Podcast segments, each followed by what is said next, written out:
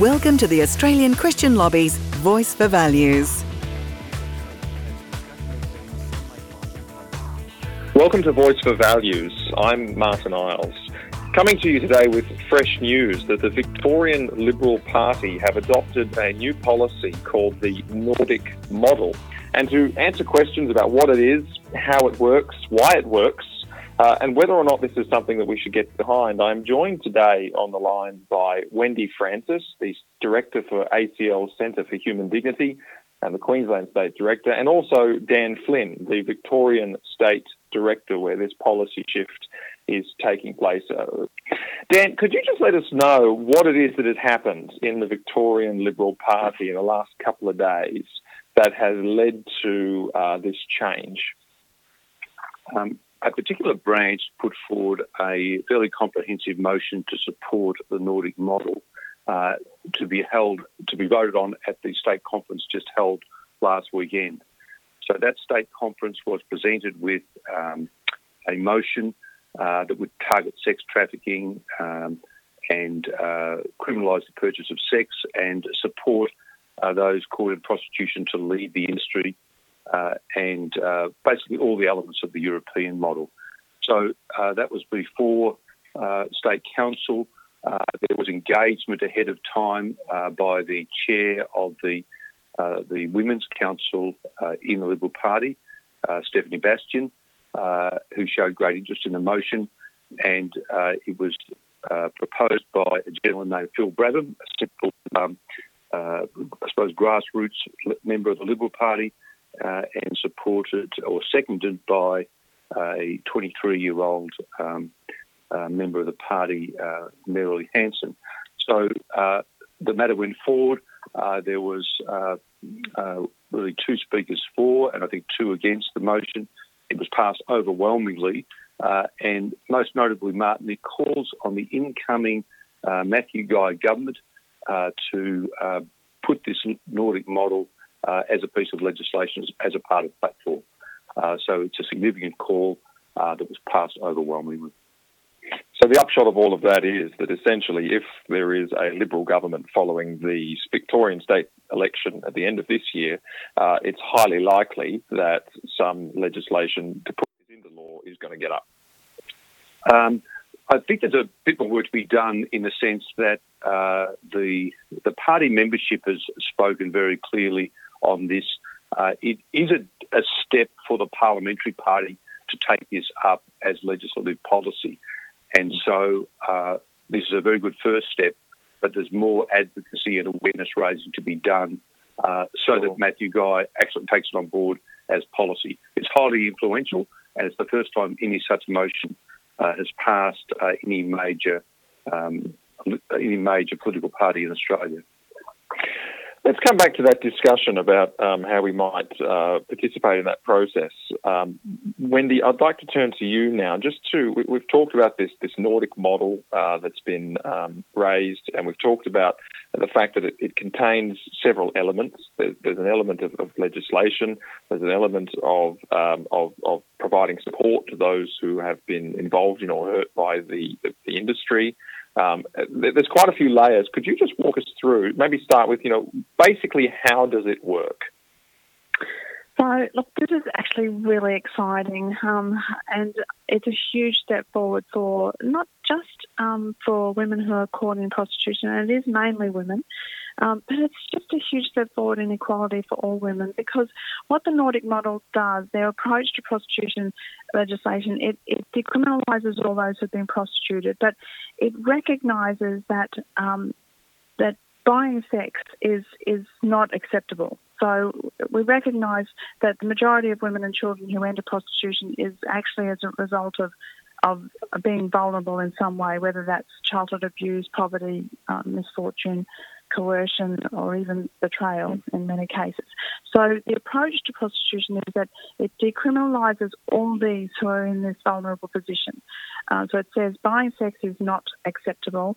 Um, And so it decriminalises those who are prostituted. Then it provides support services to help them exit, and that's a really important part of the Nordic model. And it makes buying people for sex a criminal offence. And the what it does is actually it reduces the demand that in, in turn drives um, prostitution and, and indeed sex trafficking as well.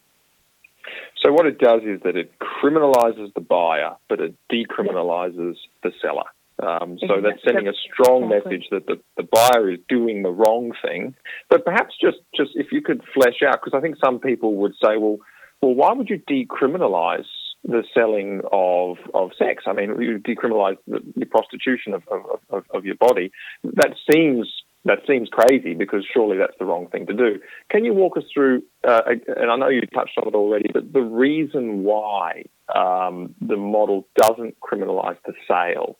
Uh, there's, a, there's a greater purpose there, isn't there?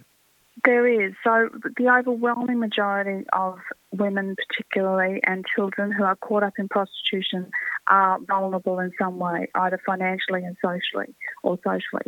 And currently in Australia, if and I mean, for instance, where I uh, live in Queensland, the majority of prostitution is undertaken illegally. So despite us having laws that make some prostitution legal in our state, by far and away the majority is operated illegally.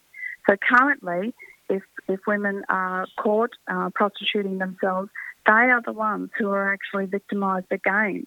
So they're, they're, we've got vulnerable people, and they are the ones who actually are either charged um, with financial or, you know, jail or whatever happens to them. They're the ones who are actually again, once again, made to be the victim. Um, so w- what what this law does is it actually says, no, look, you are there because you are vulnerable. What we are saying is that buying sex is actually a criminal offence, so we will actually penalise the buyer. So it actually enables the model then to consider how that uh, women who are in the industry, many of them there because they're vulnerable, might indeed be supported out of it. Um, and the criminalisation doesn't drive them underground, but it, it, it enables them to be in a position where they're able to be released. Exactly. It makes it possible for them to go to the police if they are being, um, you know, if there is a problem. It makes it possible for them to actually seek help because they know they're not going to actually then be penalised for seeking help. We might pick that discussion up in just uh, a few minutes. We're going to go to a break now and we'll be back soon. Voice for Values at a c l dot org dot a u. This episode contains discussion of themes some may find confronting. Welcome back to Voice for Values. I'm Martyn Iles. Wendy, let's pick that conversation up where we were. Do we know whether or not this actually works, though? We do, and we we see it in a number of different ways. So we see, uh, like particularly in Stockholm, um, the number of women who are in street prostitution has been reduced by two-thirds. Um, the number of, of genre people buying uh, sex has been reduced by eighty percent. These are huge figures.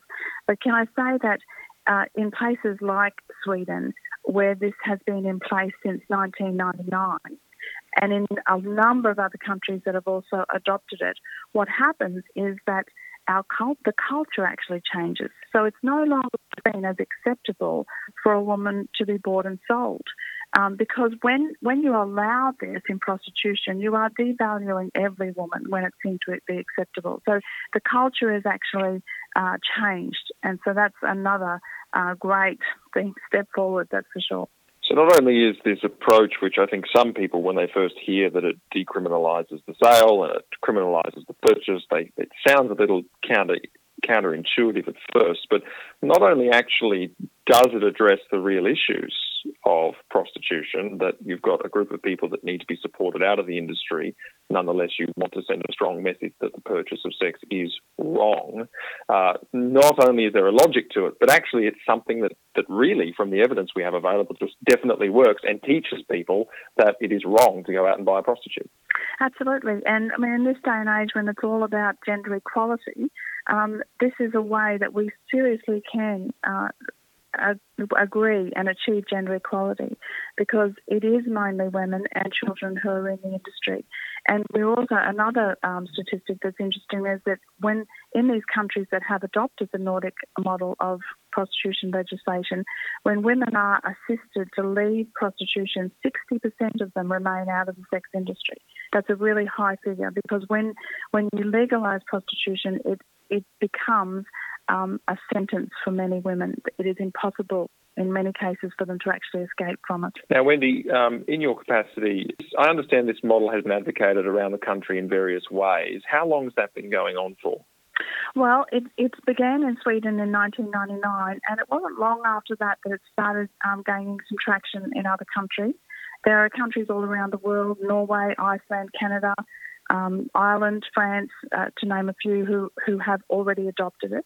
In Australia, I've been working with the Australian Christian Lobby for eight years, and the the concept of adopting the Nordic model certainly has been around the A C L for my entire time here. So we have um, joined with a number of other groups on this. Uh, the radical feminist groups join us as well in advocating for this. So this is not just simply an issue that A C L are involved in, but A C L really have been at the forefront of this argument for, for or this debate, I guess we could call it, um, over what is the best way to care for women and children caught in prostitution. And there are some men as well, but overwhelmingly it is women and children. Um, and the availability of women's bodies being able to be bought and sold, that has created a sense of entitlement in men that I think we're, we're seeing play out as well. So um, certainly we've been involved in this for more than eight years. And Dan, uh, in the Victorian context, I understand that there's differing views between parties um, and, and in the public about what's best.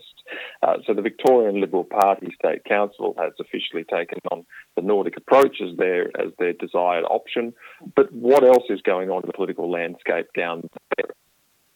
So what we're hearing, Martyn, is that there are Uh, there's considerable hard lobbying by Scarlet Alliance, uh, which act for the prostitution industry. Uh, they are pushing um, particularly the Labor Party uh, to have some platform changes to su- complete decriminalisation of prostitution, uh, you know, in all its forms. So uh, street prostitution uh, is currently illegal in Victoria. There are one hundred legal brothels and probably four hundred illegal brothels. Uh, so the agenda being pushed by Scarlet Alliance is to completely um, decriminalise, um, and uh, they're pushing hard. In fact, uh, they pushed the Liberal Party on this in the last few days, uh, sought to spook M Ps that the Nordic model would in fact make prostitution unsafe for women. And there was a lot of work done uh, by the Centre for Human Dignity and Collective Shout and others to debunk those uh, myths, which were pushed hard uh, in what really was a, a last-minute lobbying effort uh, by Scarlet Alliance on the one side, the Centre for Human Dignity, Collective Shout on the other side principally. Uh, and uh, it took a while for the uh, leaders of the Liberal Party to understand what this was about and for the delegates to understand what this was about. Um, so there was a lot done in a short time frame. So really, through this process, it's been a bit of a back and forth. There's been a lot of work done behind the scenes uh, to try and ensure that the Scarlet Alliance's um, uh, approach to complete decriminalisation and, you know, no support services and all sorts of things. That, that's correct. And the dynamic in Victoria also with the sex party uh, holding almost the balance of power here in, in Victoria's upper house. Fiona Patton lobbies hard for the decriminalisation of prostitution.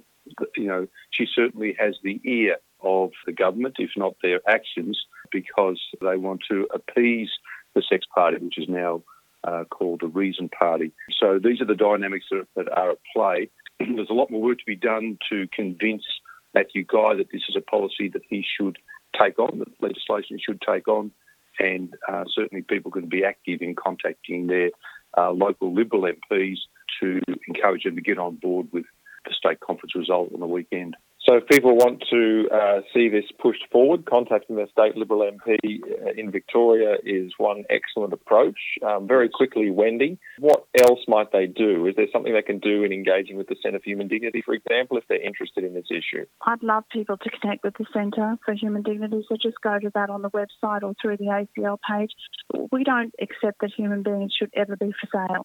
Um, so we, we want to encourage this legislation to go forward because buying sex should be made a criminal offence. Offence, and with this Nordic legislation, all the factors that drive people into prostitution addressed. And so we see it as a really positive way forward. Love people to connect with the centre. Wonderful. Well said, Wendy. And thank you, Wendy. And thank you, Dan. Voice for Values from the Australian Christian Lobby at a c l dot org dot a u.